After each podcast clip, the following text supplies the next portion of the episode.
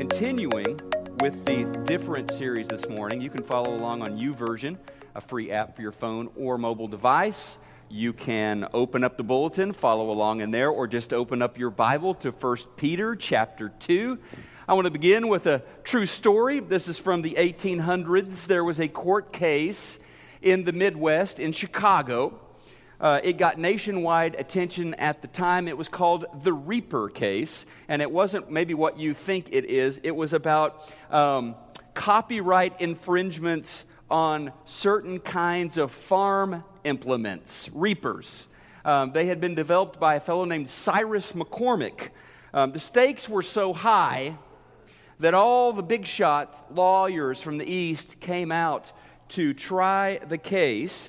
Since the judge was from Illinois and the case was being tried in Illinois, it was thought wise to uh, network with their friends and contacts in the mid- Midwest and find a local lawyer who might become part of this essentially a dream team.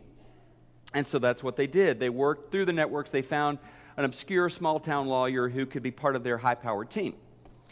When these all star lawyers finally met their, their junior uh, partner there, frankly, they were not impressed.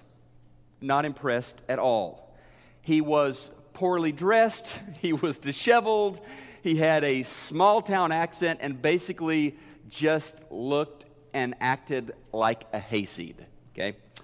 One of the lead lawyers on the team was a fellow named Edwin Stanton. You may have heard his name. He was actually the minister of war or the uh, secretary of war during the Civil War, a pretty important uh, leader in that part of our country's history. Well, he was leading this team. And over the weeks that followed, as they prepared for the trial, they essentially sidelined the local talent, the hayseed. Uh, they didn't invite him to go to dinner with them. He wasn't in a lot of their meetings. Even at court trial dates, they would intentionally give him the wrong time to show up so he wouldn't be there for some of these dates. Um, they saw him as a real lightweight, really essentially as a liability.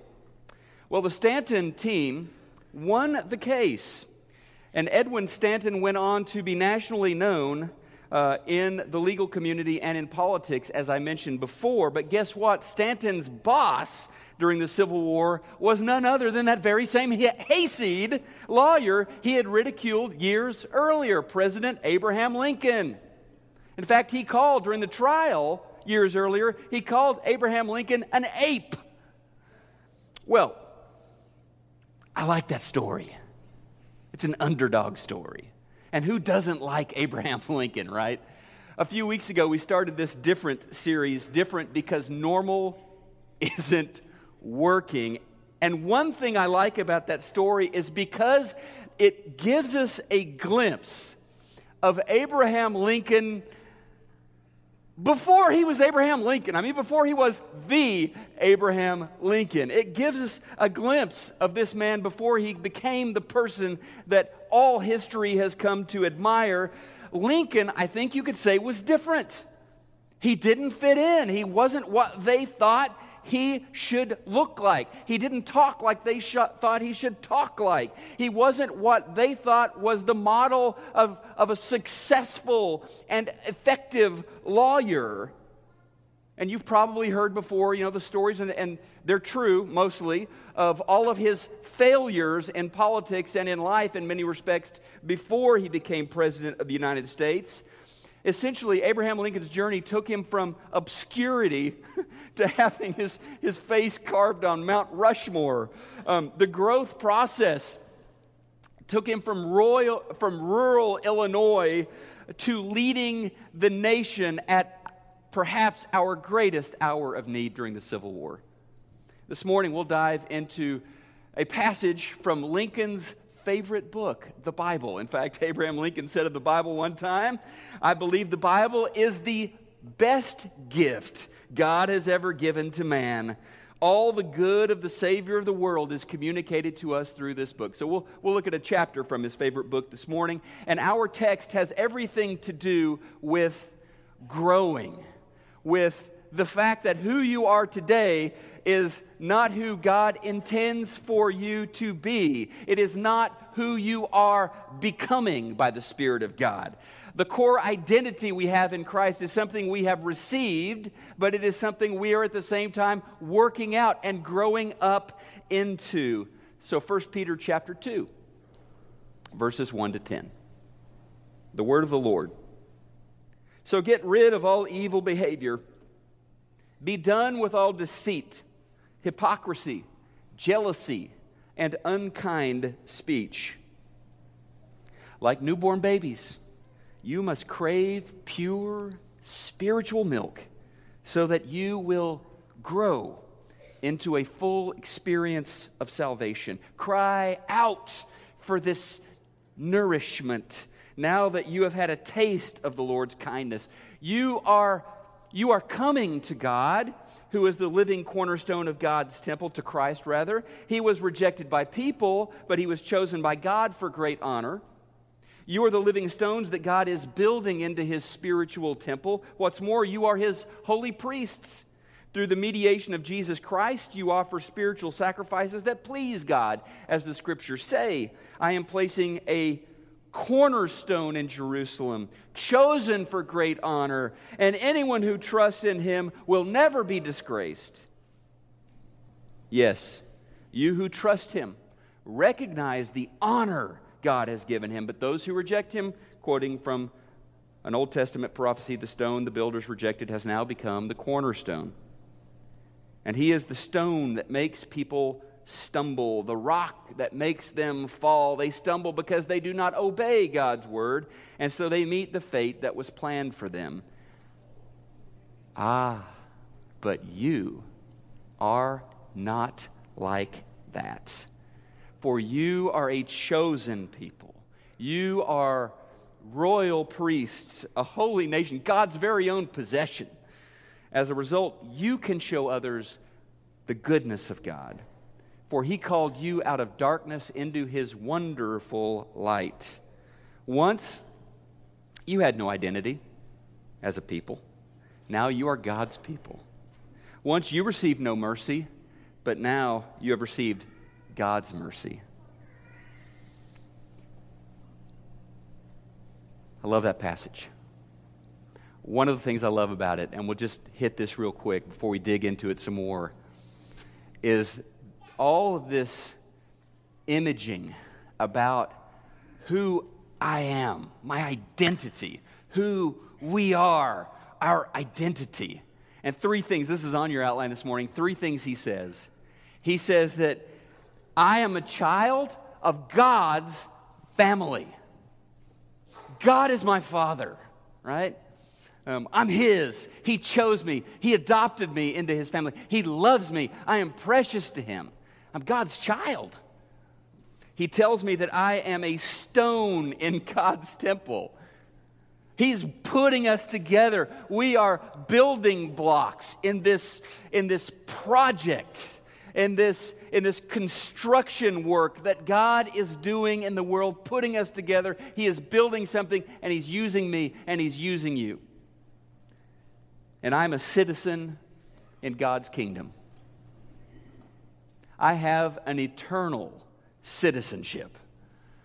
Forever, I belong to God's kingdom. Now, okay, this text, I think, clearly shows us that we have a great deal in Christ. We possess it, we have been given it, it is ours because of Jesus. I am God's child because of Jesus. I am a stone in God's temple because of Jesus. I am a citizen in God's kingdom. But Peter, in that text, I don't know if you saw this, but he also wants me to see, he wants you to see that while we, while we possess riches in Jesus Christ, he also expects us to grow up into those riches, to inhabit that identity that we have been given. So this is on the outline as well. You may have heard these fancy theological words before justification, sanctification. Here it is in perhaps simpler terms. Salvation is a gift that is both received, it's a gift that's both received and experienced. Yeah, you receive, you trust Christ, you are baptized in the name of Christ, and at that moment, you receive God's grace, His salvation. But you live the rest of your life filling that out, experiencing that, living as one who has been saved, one who has been moved from the kingdom of darkness to the kingdom of light. Salvation is a beginning point for our growth. Amen? So, Peter wants us to see that our salvation, our riches in Christ include both what we have already been given and something we are being given, something we are growing into. In other words, salvation isn't static, it is growth, it is process, it is maturing.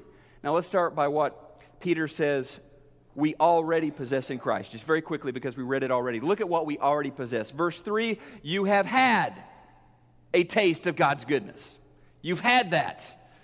Um, he says in verse 5, You are living stones that God is building into his spirit. What's more, you are his holy priest. Verse 9, you are a chosen people. You are a royal priest. You are a holy nation, God's very own possession. He has called you from darkness into his wonderful light. All that stuff we have. Verse 10, you are God's people. Now you have received mercy. I have that. I possess that. Those are amazing, amazing riches, treasures from heaven. So, the gift of God's salvation, yeah, it's what we already own. It's what we already have, but it involves a process as well. It involves what we are to become. Imagine, you may not be at this life stage, but you can use your imagination. Imagine, if you will, that you go down to the DMV with your 15 year old daughter you wait in line, you get up to the counter, and you turn over the paperwork for a new car title. You are going to have this car title in the name of your daughter. She's standing right there beside you, and you can do that. You could do that tomorrow. probably not on Sunday, but you can on Monday. And guess what? That new Honda Accord or newish Honda Accord would then be, in a real sense, in a legal sense, her car. She is the owner, according to the laws of the state of Texas, of that car, right?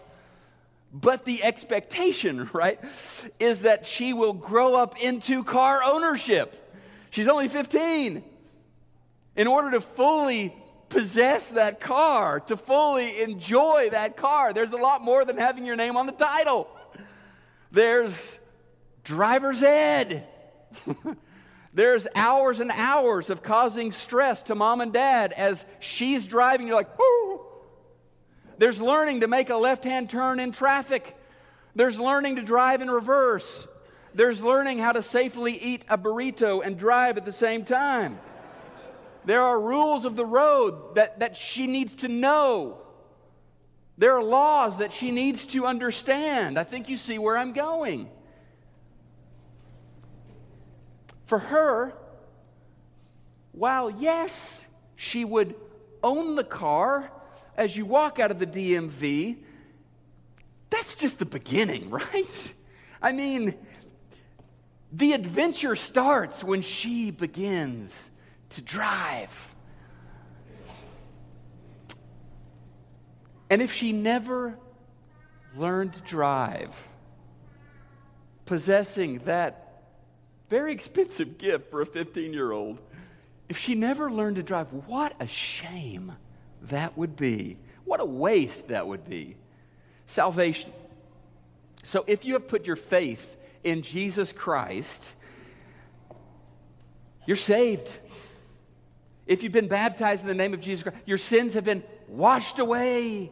His righteousness, as, as Bob alluded to earlier, credited to your account as if it is your righteousness. You're rich in Christ. You didn't do anything to deserve it, you didn't buy it, but it's been given to you. And it's unfortunate, I think, however, that so much emphasis gets put on the moment of salvation. It's unfortunate uh, because that moment of trusting Christ, it's just the beginning. Salvation involves a journey from that point forward. So let's think about that text again. We've already seen Peter has shown us what we already possess in Christ. Peter also wants us to learn. Peter also wants us to, to inhabit, to fully experience this gift we've been He wants us to grow into that. He wants us to, you know, the title, our, our soul belongs to God. We belong to Him, free and clear. Now grow up into that. Verse 1, so a few of these. A few of these growth words in this text. He says, so so get rid of all evil behavior, verse 1. Verse 1, so crave pure spiritual milk. Verse 1, so that you will what? Grow into a full experience of salvation. Verse 1, so that you will cry out for this nourishment. And then I don't think I have a slide for these, but verse 4 says, You are, he's talking to baptized believers here. He says, You are, verse 4, you are coming to Christ. He says in verse 9, to show the goodness of God to others. So we receive it and then we, we live it out. We live it out. It's a process. Jesus has saved you. Peter says that's the beginning. As believers, there's a journey in front. There's an identity to live out of, uh, a journey to mature as God's child. You know, Abraham Lincoln, look, he had the exact same DNA when he was a hayseed lawyer in Illinois as he did when he was the Abraham Lincoln, right? He had the same DNA, but he grew into it. he grew into his potential. He grew into becoming one of the greatest leaders our nation has ever known. A 15 year old can, can technically, legally, really can own a car, but she's going to need to grow into fully possessing that into fully inhabiting that, what it looks like to own a car. Good news here. Good news here. Peter actually, he's going to give us some direction in this text on how this growth process works. He shares with us how we can grow into the identity that has already been given us. So, for starters, I love this. This is so important and so neglected, I think. For starters, he tells us there needs to be a colossal craving, a thirst, a hunger, a desire, a yearning, growing closer to Christ. It doesn't satisfy my appetite for Him, it whets it. The closer I get to Jesus, the hungrier I am for Jesus. He says in verse 2 crave pure spiritual milk so that you will grow into a full experience of salvation. He says, cry out for this nourishment. And he's writing, like I said, to believers here. These are not unchurched people. These are not, these are not people who don't know Jesus. Uh, the fact that he tells them, he instructs them to crave growth, tells us that A, that A, they need to, it's not a given that they will desire growth. It's not a given. And B, that they will mature, it's not a given that they will mature into a full salvation experience. That's why he instructs them crave it. Um, makes sense. Of course, it makes sense because everybody knows. If you're a believer and you've been a believer for a amount of time, everybody knows someone who joyfully and eagerly, like that parable of the sower and the seed, they received the word and, and it sprouted up and they were so happy and they were so joyful. I'm a Christian now, I'm saved but there was no yearning to grow. There wasn't that persistent hunger to grow in discipleship. And so they just kind of fell away. It didn't take root. It takes hunger, it takes desire, it takes yearning. Peter says, cry out for it. A lot of folks grow up um, thinking for Christians, desire is bad. Desire is a bad thing. Um, our desires are too strong. They're, they're dangerous. Peter says your desires are too weak. You need to crave more. You need to get more hungry, folks, he says. It, it's a question really of normal versus different. Normal is, you know what normal is, I know what normal is. Normal is chasing after, it's being hungry for attention, for applause, for affirmation, for you know, achievement. Normal is being hungry for money. Normal is being hungry for comfort. Normal is putting myself at the center of the universe, essentially the religion of me. That is normal. That's what normal looks like. As a Christian, Peter says, I've gotten a taste of something much better. I've tasted God's goodness and it makes me hungry for more. We should have stronger desires, not weaker desires. I crave more of God. As a believer, I crave more of God. I crave more from marriage as a believer of Jesus Christ, not less. As a believer, I crave more than disposable relationships that the culture is totally content with. As a believer, I crave more from money. I don't crave money more, I crave more from money. It's not enough. It's too tepid. It's too mediocre. It's too eh, meh. to simply hoard money for myself. As a believer, I want to use money, I want to leverage it to bless others to see money used in redemptive ways. Jesus said, Blessed, remember this? Blessed are those who hunger and thirst for more, for righteousness. It's a blessing to crave more, Jesus says. It's a blessing to desire more than the baubles and trifles of this world. Now, we've received God's grace. We've tasted, Peter says, tasted God's goodness. So we want more. And that's the way hunger works. When you taste something amazing, it's not like, woo, that was great, I'm done. It's like, man, give me a heaping of that, baby. That stuff is great. It's not like, oh, taste satisfied, done. No, not if it's good. Not if it's good. Taste doesn't satisfy, taste does the opposite. And Peter says, Be thirsty, my friends. Peter says, Crave more of Christ. And that is a key part of what helps me grow up into my salvation. Second thing is this it's a conscious cleanup. It's a conscious cleanup. There's stuff in my life as a believer, as a Christian, as one who is saved, there's stuff that needs to be dealt with. There are negative thoughts and sinful habits that I must take responsibility for changing. Yes, the Holy Spirit will help me. Yes, I've been forgiven of my sins, but there are thoughts and behaviors that need to be dealt with. He says in verse 1 so put away, just Put it away. Put away all malice, all deceit, all hypocrisy, all envy, and all slander. Put it away. Set it down. The Greek there is saying just let go of that. Um, you could read this and think, you know, okay, that's where it gets hard. Ooh, that's tough right there. Putting that stuff away. Ah, really? Really? That sounds hard. Putting away malice, putting away slander, putting away hypocrisy, putting away envy, that, that's hard. I don't think it is. I think that's a lie that we buy into sometimes. It would be hard if Peter is saying, Here's some really awesome, amazing stuff that you just love, that is just making your life a, a paradise. I need you to put that away.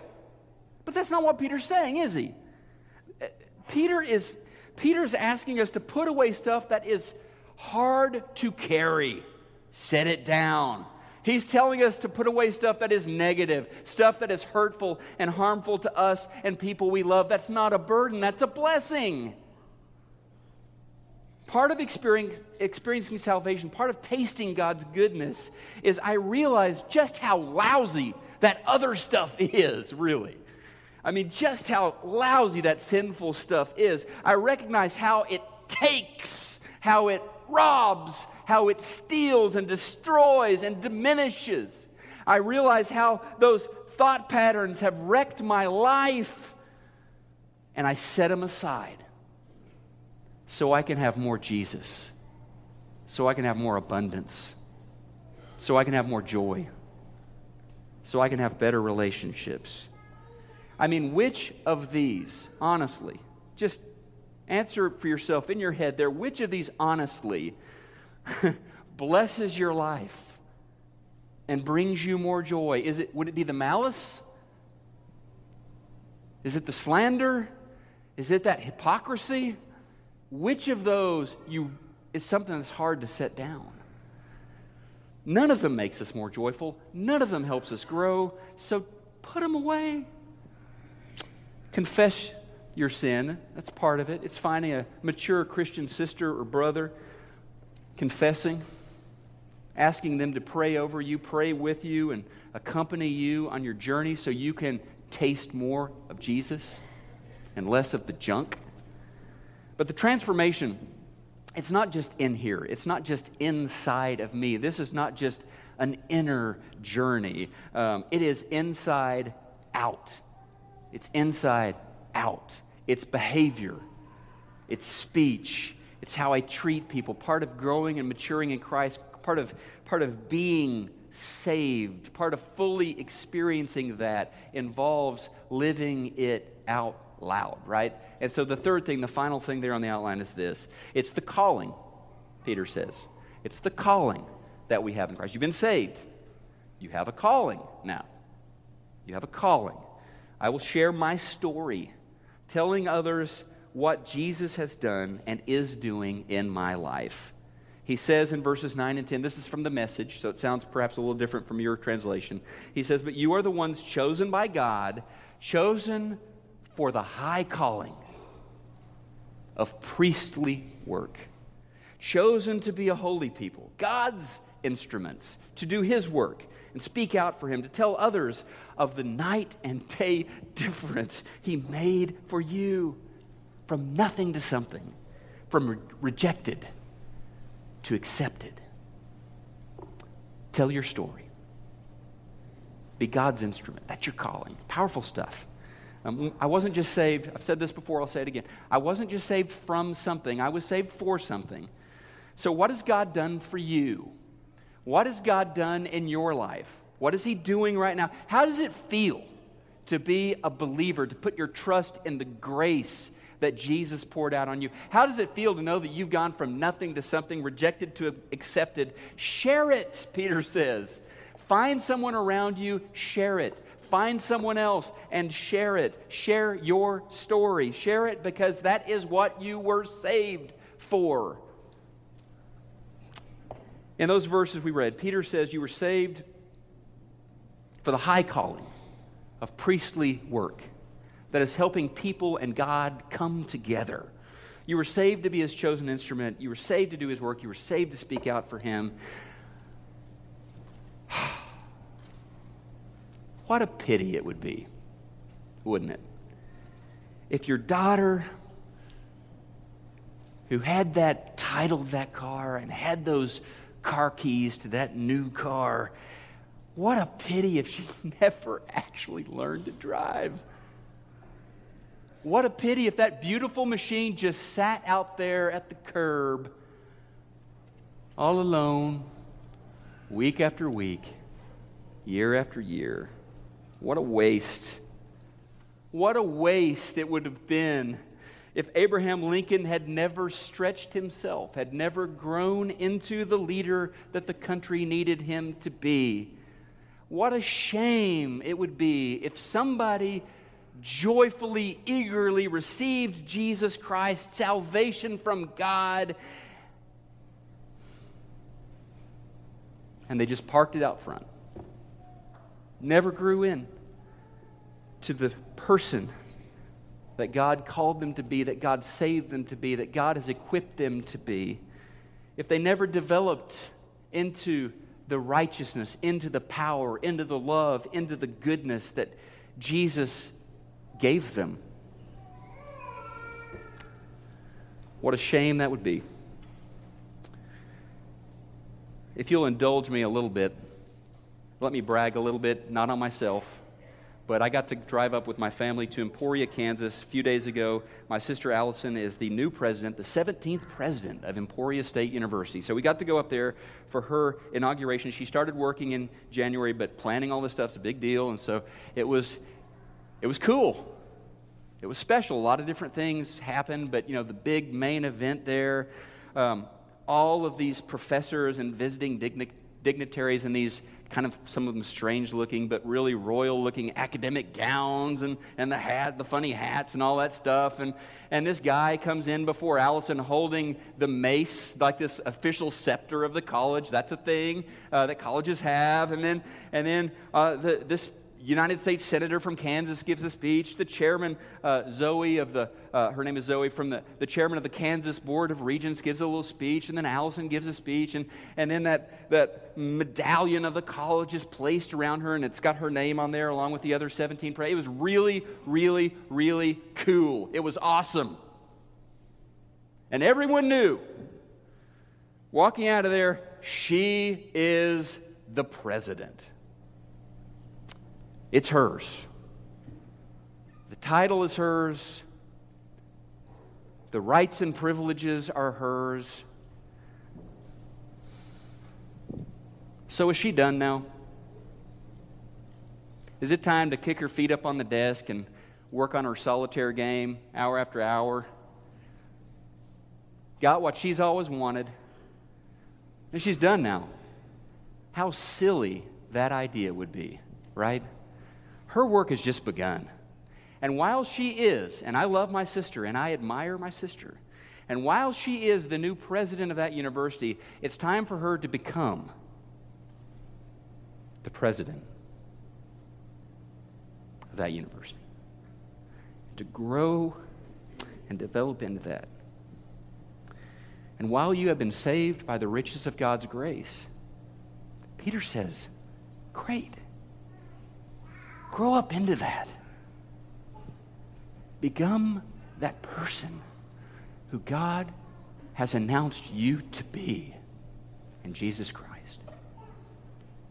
If you need to accept God's grace this morning and begin your journey with the Lord, you can do that trusting in the name of Jesus, being baptized into the riches of His grace. Maybe you just need prayers this morning. What I want to do before we stand and sing John Scott, I want us just to bow our heads and I want us to pray as we enter into this time of worship and reflection. Lord God, we come this morning humbled and grateful at the extravagant gift that we have received in Jesus Christ eternal salvation, the riches of heaven the freedom, the forgiveness, the future we have in your kingdom. That makes us so grateful. And may we, Lord, have such a hunger, such a craving for more and more of you that we are never satisfied by what's normal, by the mediocrity and the values of the culture around us. May your Spirit help us to grow up into that gift, to inhabit, to experience that salvation, to grow up into our truest selves, the blood bought chosen people, the royal priesthood, the children of God, who you have announced us to be. We pray this in the holy name of our Savior and Lord Jesus Christ. Amen. Let's be standing and sing together.